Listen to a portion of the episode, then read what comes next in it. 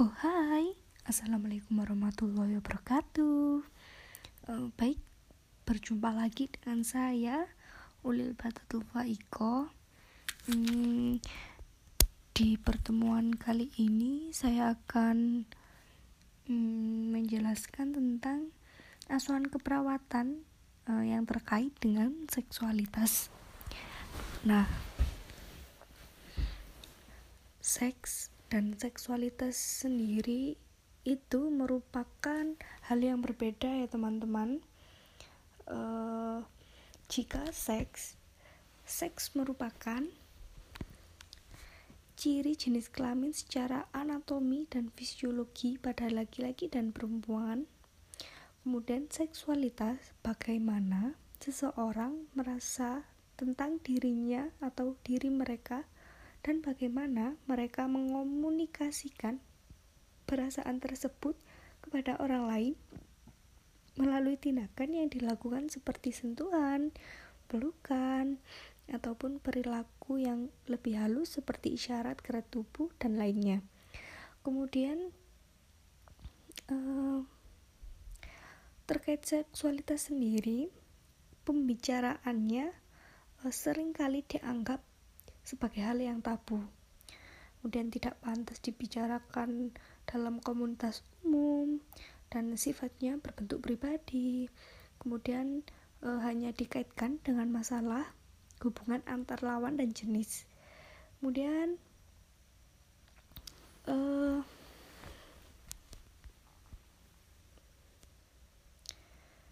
kemudian di sini ada identitas gender.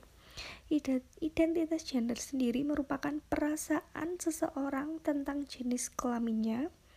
Kemudian ada perilaku peran gender, yaitu bagaimana seseorang berperan sesuai gendernya. E, contohnya, e, jika ada laki-laki, dia dia ya berperan sebagai lelaki tersebut. Jika dia perempuan, dia juga berperan sebagai perempuan tersebut. Kemudian ada orientasi seksual.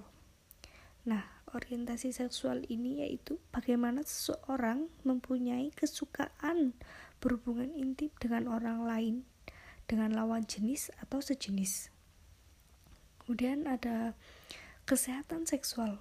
Kesehatan seksual sendiri didefinisikan sebagai pengintegrasian aspek somatik, emosional, intelektual, dan sosial dari kehidupan seksual dengan cara yang positif yang memperkaya dan meningkatkan kepribadian, komunikasi, dan cinta.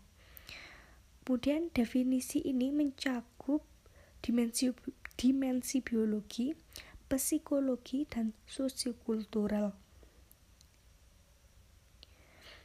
Kemudian uh, ada komponen kesehatan seksual.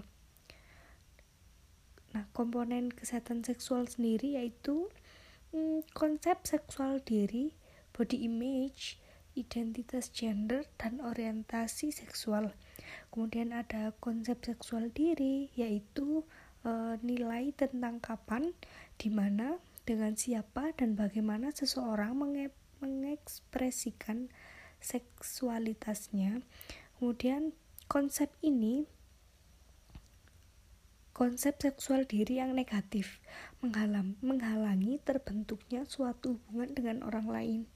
Kemudian ada body image, yaitu uh, pusat kesadaran terhadap diri sendiri. Contohnya, bagaimana seseorang memandang, merasakan penampilan tubuhnya berhubungan de dengan seksualitasnya.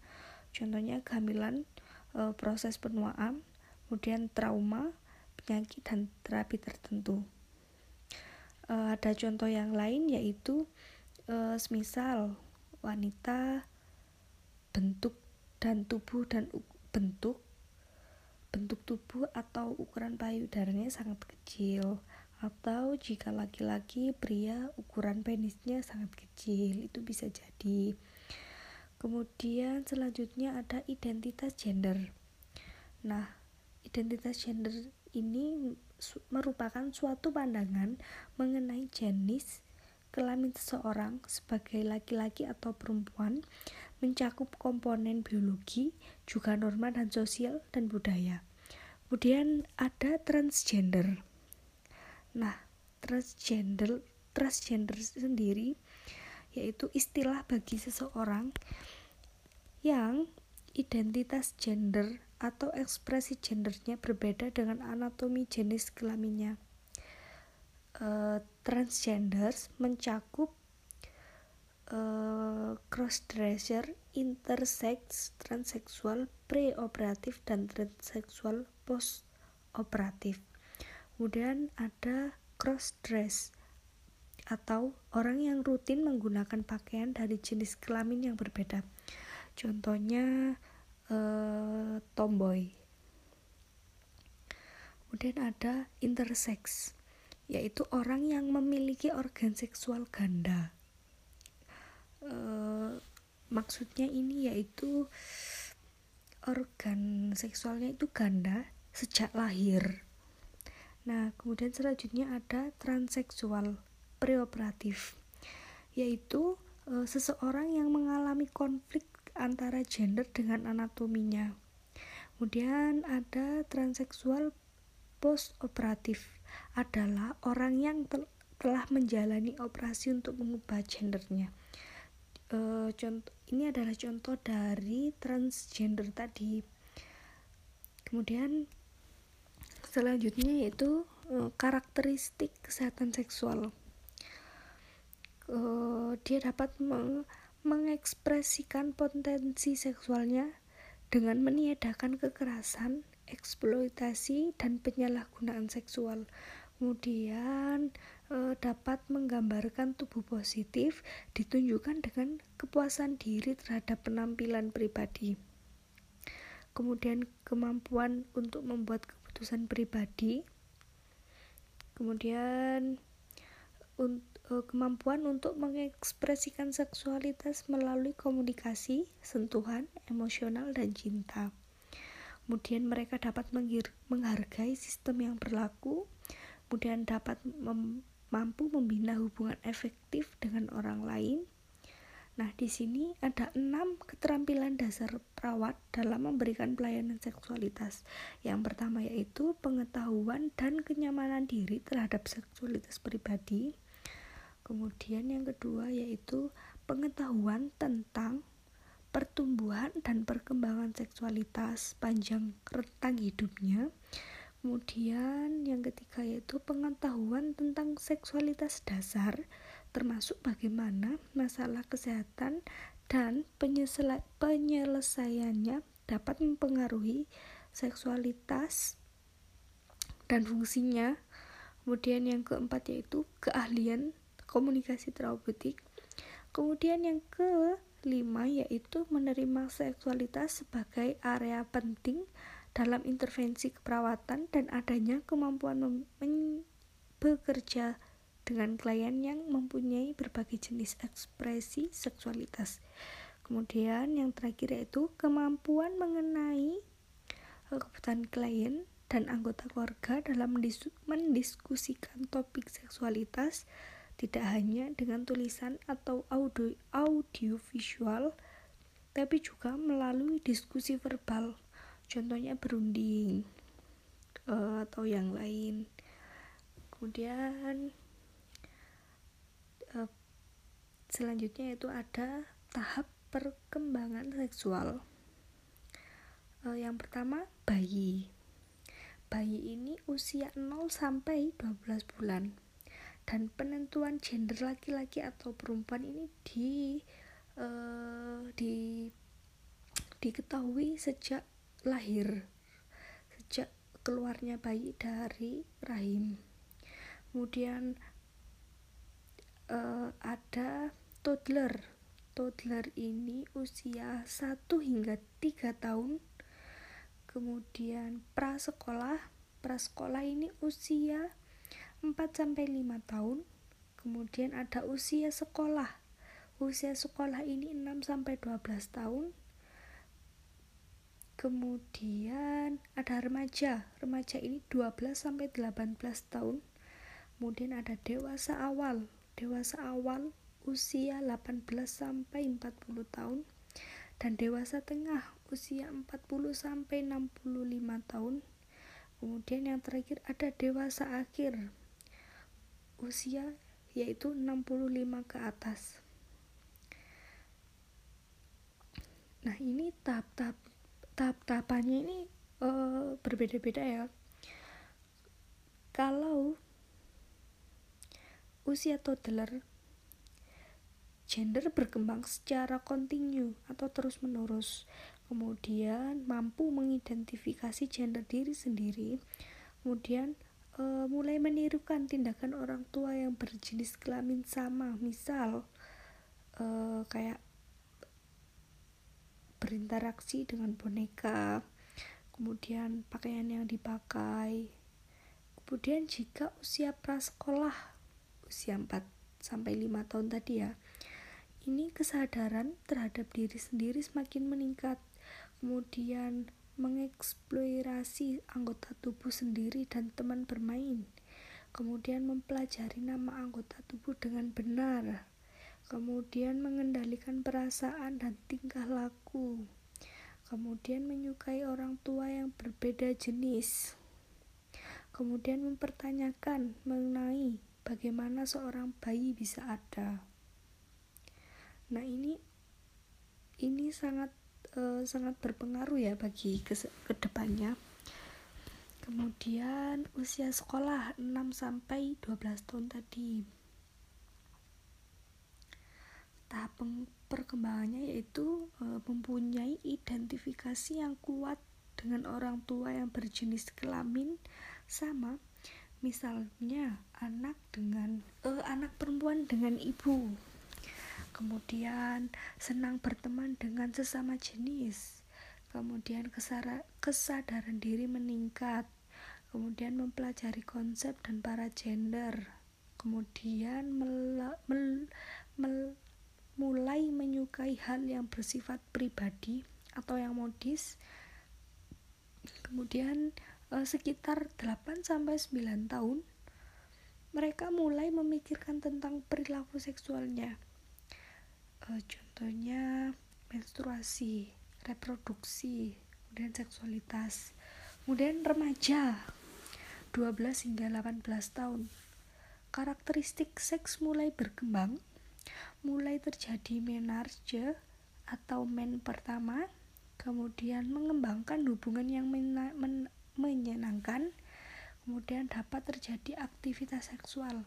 Misalnya masturbasi kemudian mengidentifikasi oriental seksual homoseks atau heteroseks. Kemudian mencari perawatan kesehatan tanpa ditemani orang tua. Nah selanjutnya ada dewasa. Tahap dewasa sendiri yaitu terjadi aktivitas seksual. Kemudian gaya hidup dan nilai-nilai yang dianut telah kuat Kemudian beberapa pasangan berbagi tugas seperti yang pertama mengelola keuangan, mengelola pekerjaan rumah tangga, dan lain-lain. Kemudian ada dewasa tengah. Dewasa tengah ini e, penurunnya penurunannya produksi hormon. Kemudian wanita mengalami mengalami menopause yaitu e, men terakhir kemudian laki-laki mengalami klimakterik secara bertahap. Kemudian mulai memperkokoh standar moral dan etik. Kemudian ada dewasa akhir atau 60 ke atas.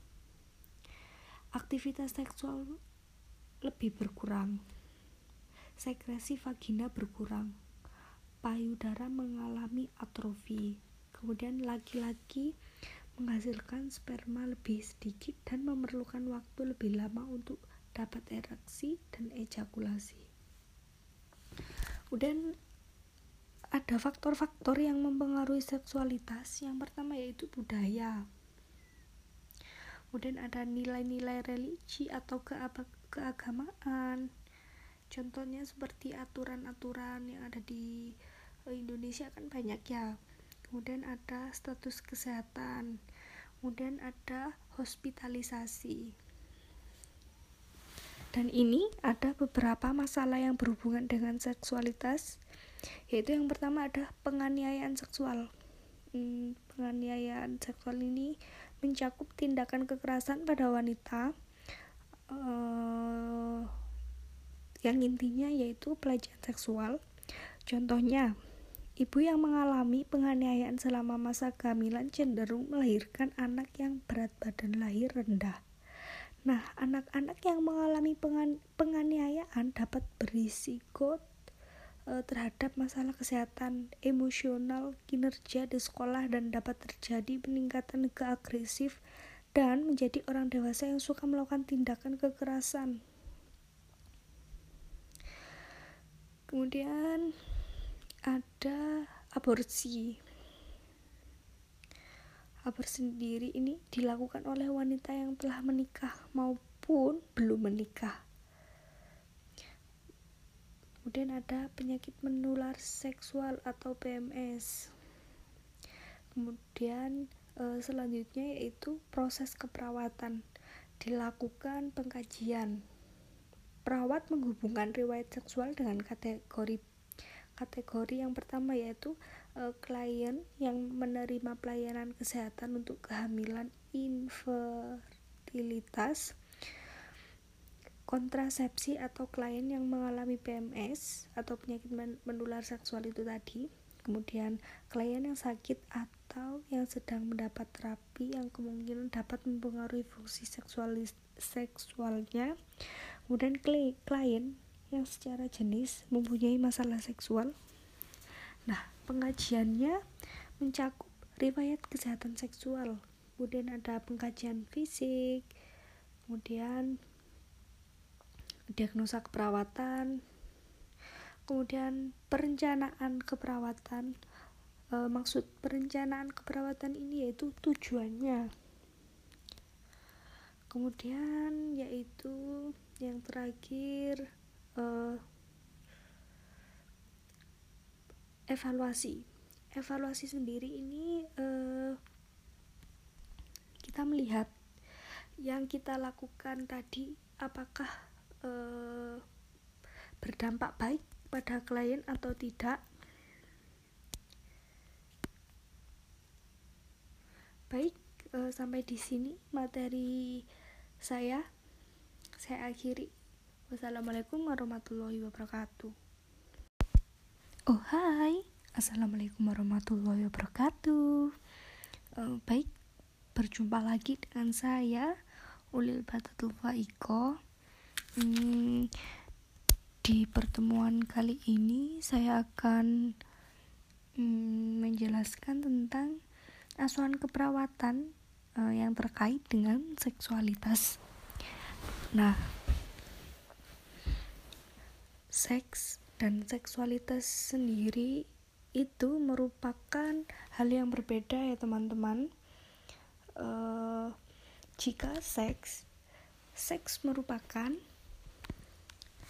ciri jenis kelamin secara anatomi dan fisiologi pada laki-laki dan perempuan.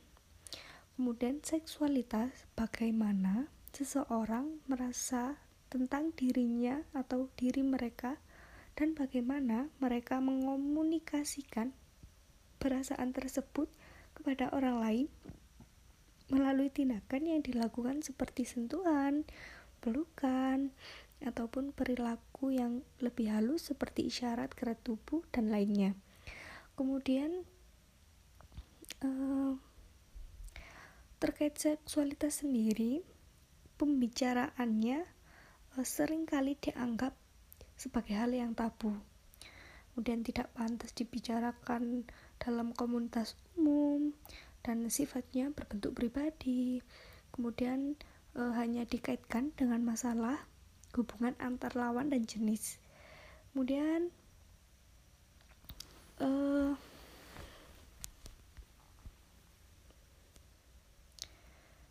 kemudian hmm, di sini ada identitas gender. Identitas gender sendiri merupakan perasaan seseorang tentang jenis kelaminnya. Kemudian ada perilaku peran gender yaitu bagaimana seseorang berperan sesuai gendernya e, contohnya e, jika ada laki-laki dia juga dia ya berperan sebagai lelaki tersebut jika dia perempuan dia juga berperan sebagai perempuan tersebut kemudian ada orientasi seksual nah orientasi seksual ini yaitu bagaimana seseorang mempunyai kesukaan berhubungan intim dengan orang lain dengan lawan jenis atau sejenis. Kemudian ada kesehatan seksual.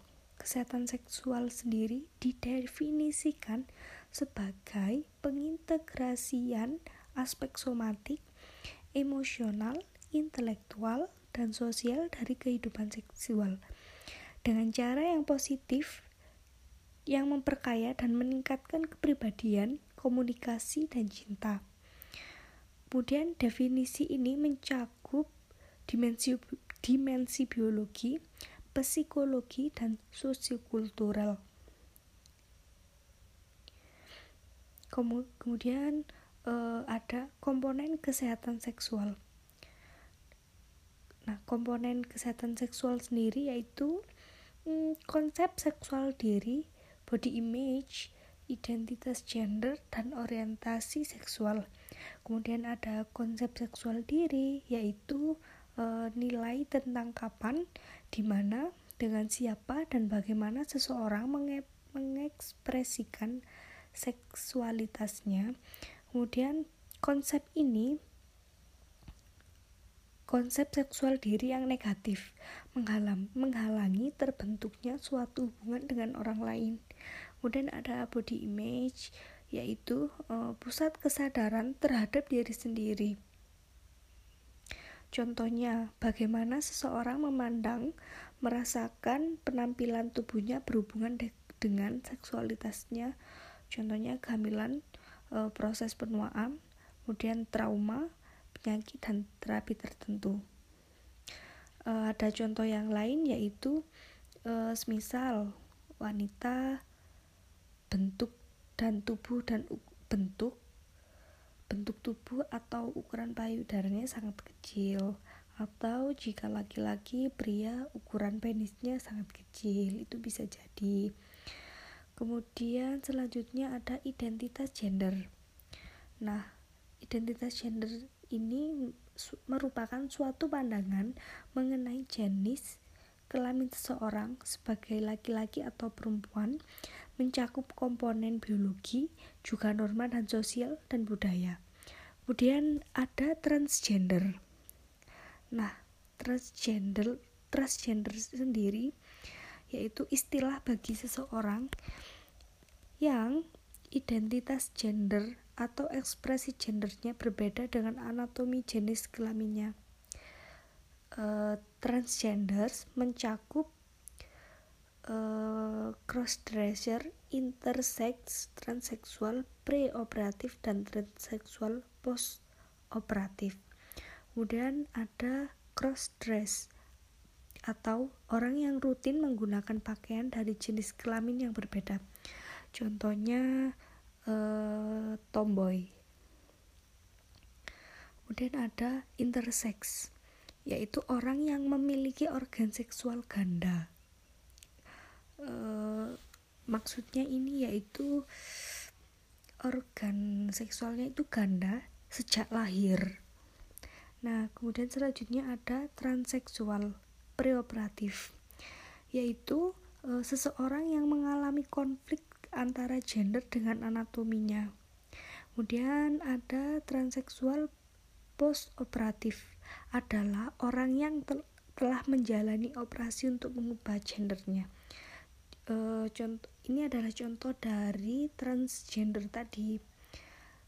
Kemudian selanjutnya yaitu uh, karakteristik kesehatan seksual uh, dia dapat meng mengekspresikan potensi seksualnya dengan meniadakan kekerasan, eksploitasi, dan penyalahgunaan seksual.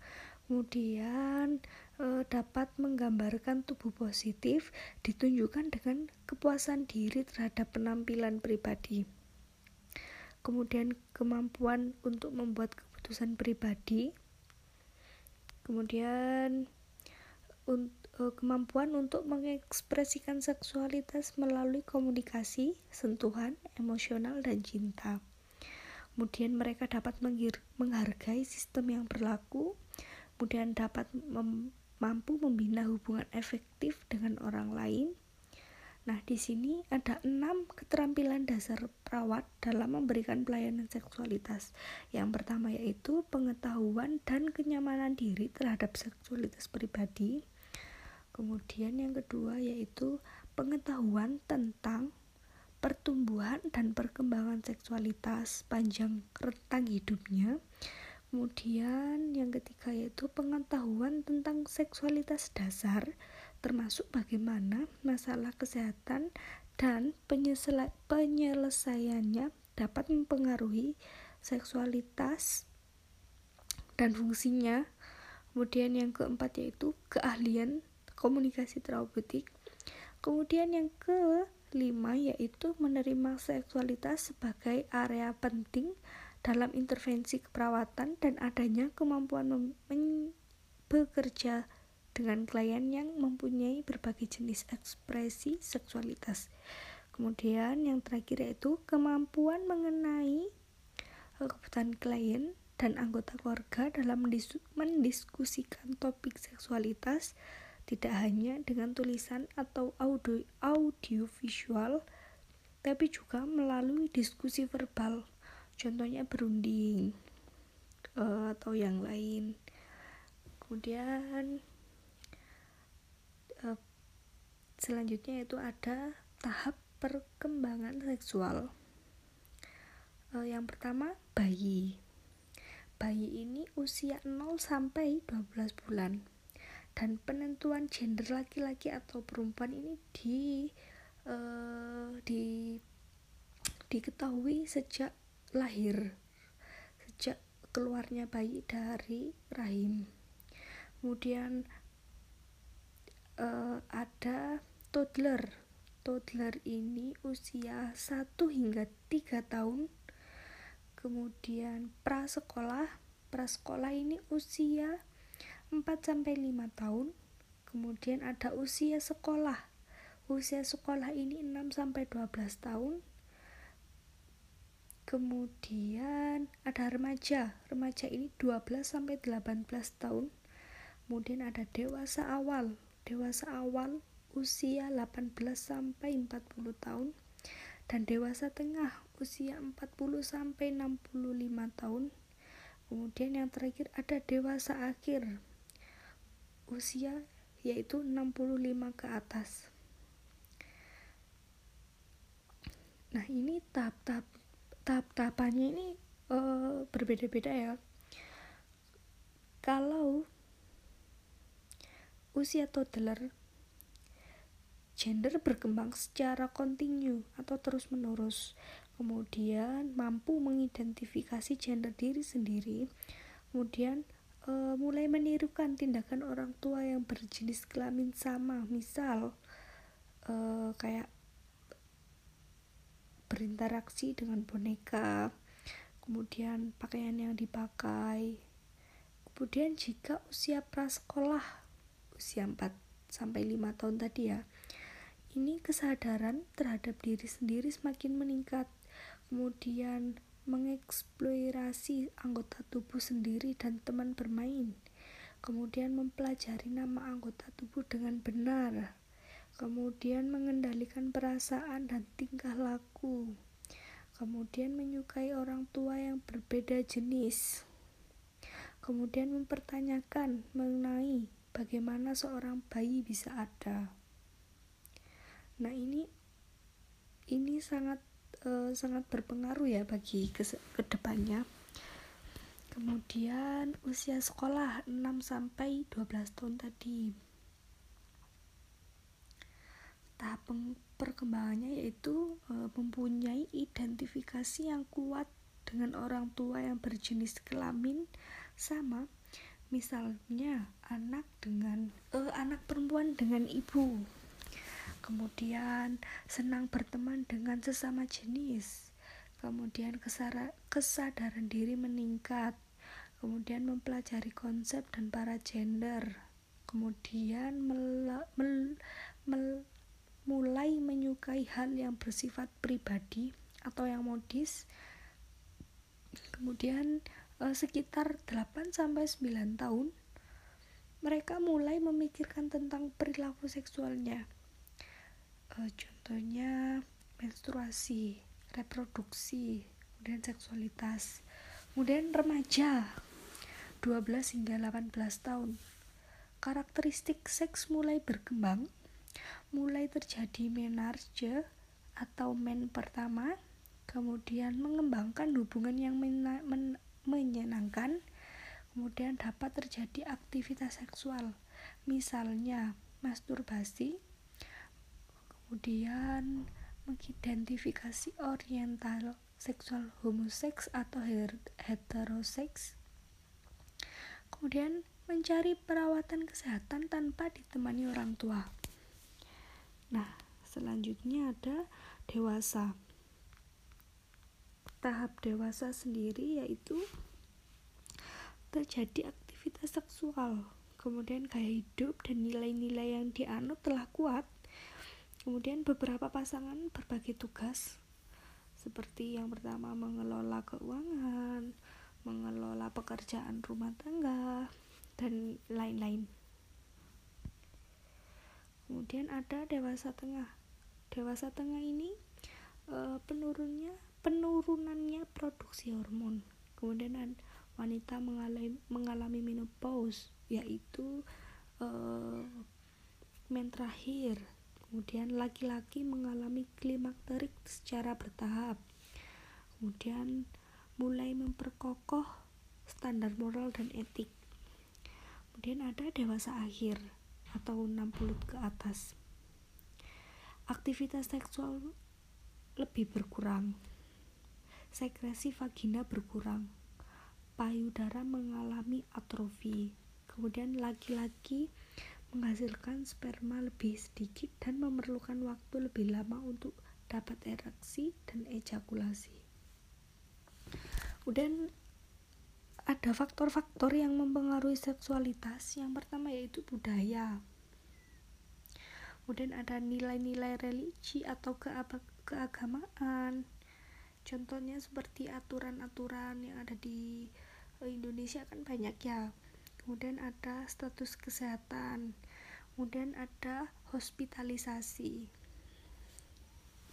Dan ini ada beberapa masalah yang berhubungan dengan seksualitas yaitu yang pertama ada penganiayaan seksual hmm, penganiayaan seksual ini mencakup tindakan kekerasan pada wanita uh, yang intinya yaitu pelecehan seksual contohnya Ibu yang mengalami penganiayaan selama masa kehamilan cenderung melahirkan anak yang berat badan lahir rendah. Nah, anak-anak yang mengalami penganiayaan dapat berisiko uh, terhadap masalah kesehatan emosional, kinerja di sekolah dan dapat terjadi peningkatan ke agresif dan menjadi orang dewasa yang suka melakukan tindakan kekerasan. Kemudian ada aborsi. Aborsi sendiri ini dilakukan oleh wanita yang telah menikah maupun belum menikah Kemudian ada penyakit menular seksual atau PMS. Kemudian e, selanjutnya yaitu proses keperawatan. Dilakukan pengkajian. Perawat menghubungkan riwayat seksual dengan kategori kategori yang pertama yaitu e, klien yang menerima pelayanan kesehatan untuk kehamilan infertilitas kontrasepsi atau klien yang mengalami PMS atau penyakit menular seksual itu tadi kemudian klien yang sakit atau yang sedang mendapat terapi yang kemungkinan dapat mempengaruhi fungsi seksualnya kemudian klien yang secara jenis mempunyai masalah seksual. Nah pengajiannya mencakup riwayat kesehatan seksual kemudian ada pengkajian fisik kemudian diagnosa keperawatan, kemudian perencanaan keperawatan. E, maksud perencanaan keperawatan ini yaitu tujuannya. Kemudian yaitu yang terakhir e, evaluasi. Evaluasi sendiri ini e, kita melihat yang kita lakukan tadi apakah e, berdampak baik pada klien atau tidak. Baik e, sampai di sini materi saya.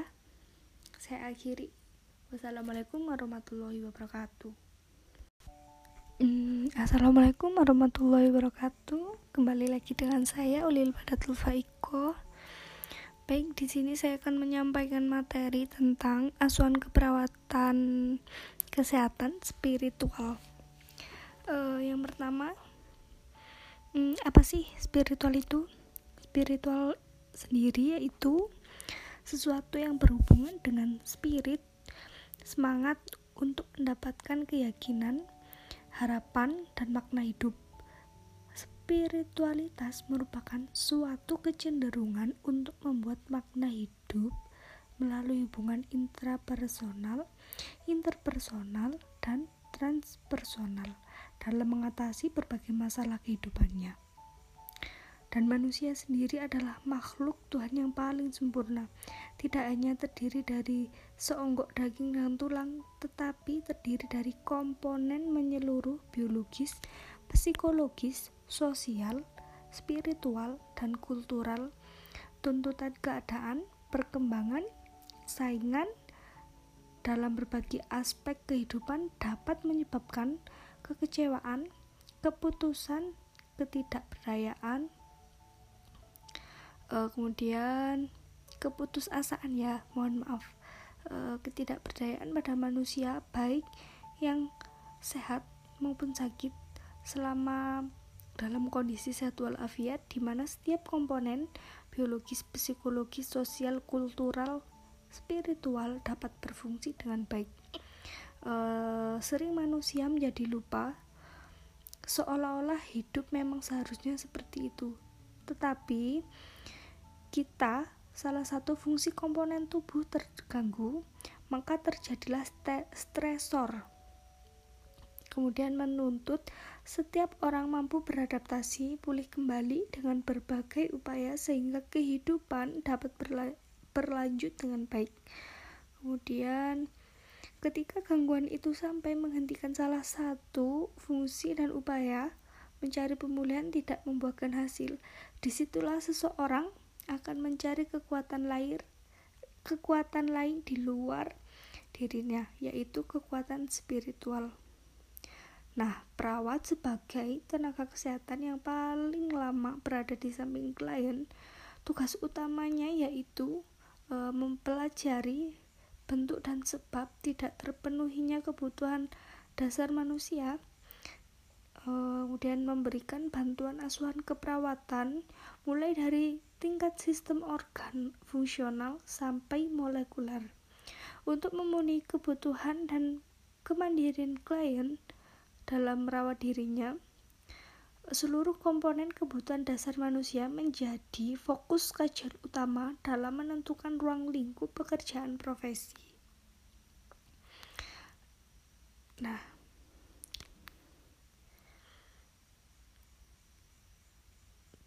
selanjutnya ada beberapa indikator terpenuhi kebutuhan spiritual seseorang adalah apabila ia mampu merumuskan arti personal yang po positif tentang tujuan keberadaan kehidupan di dunia, kemudian mengembangkan arti penderitaan dan meyakini hikmah dari suatu kejadian atau penderitaan, kemudian menjalin hubungan positif dan dinamis melalui keyakinan, rasa percaya, dan cinta kasih yang tinggi. Kemudian membina integritas personal dan merasa diri ber dirinya itu berharga. Kemudian merasakan kehidupan yang terarah terlihat melalui harapan. Kemudian mengembangkan hubungan antar manusia dengan positif. Kemudian spiritualitas. Spiritualitas sendiri hmm, harus dilalui dengan banyak bersyukur sabar dan ikhlas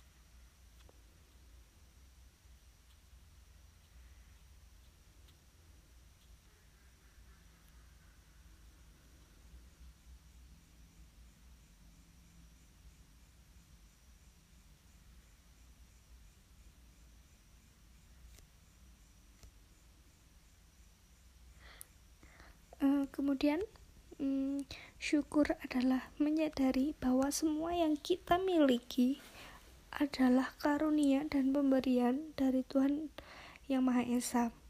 Kemudian sabar, sabar memang berat karena sabar bukanlah kelemahan, justru sabar adalah kekuatan. Sabar bukan kelesuan tetapi semangat hidup. Dan sabar bukan kecengengan tetapi ketegaran. Sabar bukanlah pesimis, tapi optimis, dan sabar bukanlah diam membisu, tetapi sabar adalah berjuang pantang menyerah. Kemudian, yang ketiga itu ikhlas. Ikhlas adalah keterampilan untuk berserah diri, menyerahkan segala pikiran, uh, semuanya, dan perasaan kembali ke sumbernya, yaitu Allah. Kemudian akhir-akhir ini telah banyak berkembang penelitian dan publikasi tentang keterkaitan spiritual, spiritualitas, sehat, sakit, dan proses penyembuhan berbagi bukti fisik, psikologis, imun, imunologi, sosial, kultural banyak dijelaskan oleh kajian psiko neuroimunologi dalam keperawatan spiritual. Nah, psikoneuroimunologi yaitu hmm, dipopulerkan, dipopulerkan oleh Robert Adler pada tahun 1975 namun pada tahun 2001 diterima sebagai istilah ilmiah di bidang imunologi. Psikoneuroimunologi pada awalnya dipahami sebagai gabungan dari tiga suku kata, yaitu psiko, neuro, dan imunologi. Nah,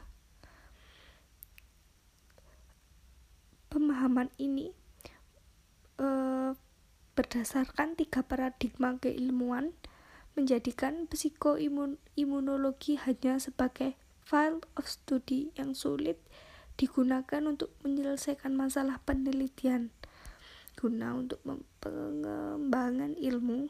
Oleh karena itu, uh, di sini ada stres dalam psikoimunologi. Kemudian ada pengaruh stres terhadap imunitas. Kemudian perubahan neurofisiologis berhubungan dengan praktek religius dan spiritual. Kemudian ada kesehatan spiritual. Kemudian ada spiritual spiritualitas dan proses penyembuhan. Kemudian uh, di sini ada paradigma, paradigma inilah yang memberikan sugesti secara ilmiah bahwa Proses penyembuhan merupakan proses spiritual yang mencerminkan totalitas manusia. Totalitas spiritual manusia tampak pada dominan spir spiritual berupa yang pertama yaitu misteri, kemudian love, kemudian suffering, kemudian hope, kemudian ada forgiveness, kemudian ada pitch and pitch making, kemudian ada grace, kemudian ada prayer. nah misteri misteri sendiri yaitu uh, pengalaman manusia yang melekat dalam kehidupannya dan ini merupakan nilai spiritual yang melekat dalam dirinya Misteri adalah sesuatu yang dimengerti dan dapat menjelaskan yang akan terjadi setelah kehidupan ini. Kepercayaan terhadap apa yang terjadi setelah kehidupan inilah yang memberi nilai spiritual manusia sehingga dia bisa menilai kualitas perilaku dalam kehidupan untuk kehidupan akhirat. Kemudian love atau cinta merupakan sumber dari segala kehidupan e, menjadi bahan bakar dari nilai spiritual karena perasaan cinta berasal dari hati, pusat dan penampilan ego seseorang. Kemudian ego sendiri adalah pemenuhan kebutuhan dasar manusia sesuai dengan tahap pertumbuhan dan perkembangannya. Kemudian ada suffering. Suffering adalah arti dari penderitaan merupakan domi, domain spiritual pendiri, dan penderitaan sendiri adalah salah satu isu inti dari misteri kehidupan dapat terjadi karena masalah fisik, mental, emosional, dan spiritual. Kemudian ada hope. Hope artinya harapan. Harapan terkait dengan keinginan di masa yang akan datang, kemudian berorientasi pada masa yang akan datang, dan ini adalah merupakan energi spirit untuk mengantisipasi apa yang akan terjadi kemudian uh, dan bagaimana cara untuk bisa menjadi lebih baik. Dan di sinilah makna spirit spiritualitas dan sebuah harapan dimulai. Kemudian ada forgiveness atau pemaaf yaitu komponen utama dari self healing sikap memaafkan adalah kebutuhan yang mendalam dan pengalaman yang sangat diharapkan dapat dilakukan seseorang dan keadaan ini memerlukan keyakinan kuat bahwa Tuhan Maha Pemaaf. Kemudian ada pitch and pitch making. Damai dan pembentukan perdamaian bagi sebagian orang tidak bisa dipisahkan dari keadilan yang melekat pada diri seseorang, di mana seseorang bisa hidup dan berada dalam lingkungan alamiah dan menyembuhkan. Kemudian ada courage courage adalah uh, pengalaman yang mengandung elemen surprise atau kejutan perasaan terpesona kagum misteri dan perasaan bersyukur akan keadaan kita. Courage merupakan dukungan yang diperlukan untuk mengatasi sesuatu yang tidak menyenangkan atau tidak diharapkan dan courage sendiri nyata lebih tampak pada rasa bersyukur atas apa yang telah diberikan oleh Tuhan. Kemudian yang terakhir ada prayer. Prayer atau berdoa. E, berdoa sendiri merupakan ekspresi dari spirit spiritualitas seseorang. Berdoa adalah insting terdalam dari manusia, keluar dari sesuatu kesadaran yang tinggi bahwa Tuhan adalah Maha mengatur semua kehidupan dan berdoa meliputi pencarian terhadap hubungan erat dan komunikasi dengan Tuhan atau sumber yang misterius. Dan berdoa sendiri adalah usaha keras untuk memohon kepada Tuhan agar diberikan kebaikan, keberkahan, kemudahan, kesehatan, dan jalan keluar dari segala kesulitan dan lain-lain. Demikianlah paradigma proses penjualan berbasis spiritual yang mencerminkan totalitas kehidupan spiritualitas manusia. Baik, saya akhiri. Wassalamualaikum warahmatullahi wabarakatuh.